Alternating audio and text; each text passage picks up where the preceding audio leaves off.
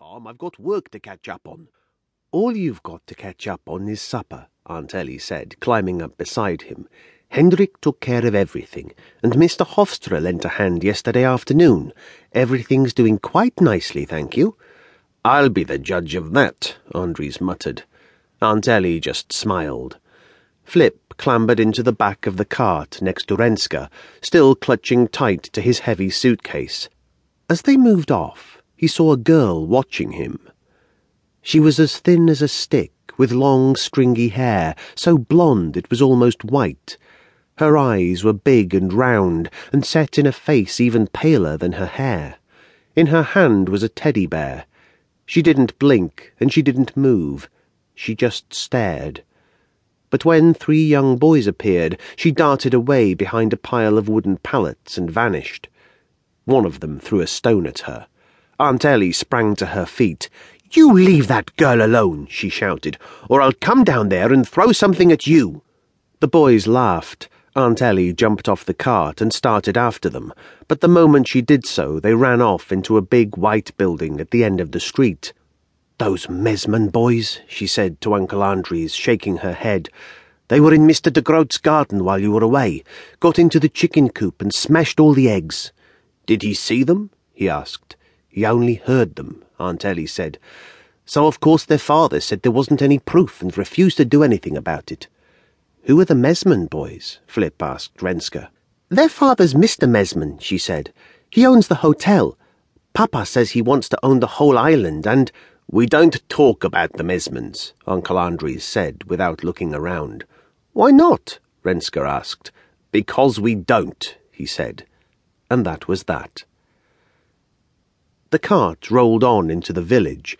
It wasn't very big, not much more than two streets lined with towering elm trees that met at a crossroads in the middle. On one side of the crossroads was the hotel. On the other was a red brick church with the tall square tower Flip had seen from the ferry. He could see big cracks at the top under the roof. In front of the church was a sign calling for funds to help repair it. Flip saw a butcher's and a baker's and a greengrocer's shop a cafe and a lot of small houses with white walls and grey tile roofs, tiny front gardens, and neatly trimmed hedges. It was quiet, too. The only sound he could hear apart from the patter of the rain was the steady clip, clop, clip of Layla's hooves on the road. Renska told him that there were only two cars on the island. One belonged to the doctor, and the other to Mr. Mesman. Nobody else could afford one, she said, so if you wanted to go anywhere, you either walked or rode a bike or travelled in a horse-drawn cart. It wasn't anything like Amsterdam with its rattling trams and roaring cars and people walking and talking wherever you looked.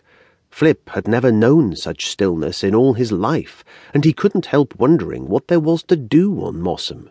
It all seemed so boring. Not far from the village was Uncle Andries' farm, the family lived in a small house whose ground floor was taken up almost entirely by an open, airy kitchen.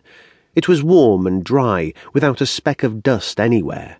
Absolutely nothing like Flip's dark and shabby basement flat in Amsterdam. The sun hadn't ever shone through the windows there.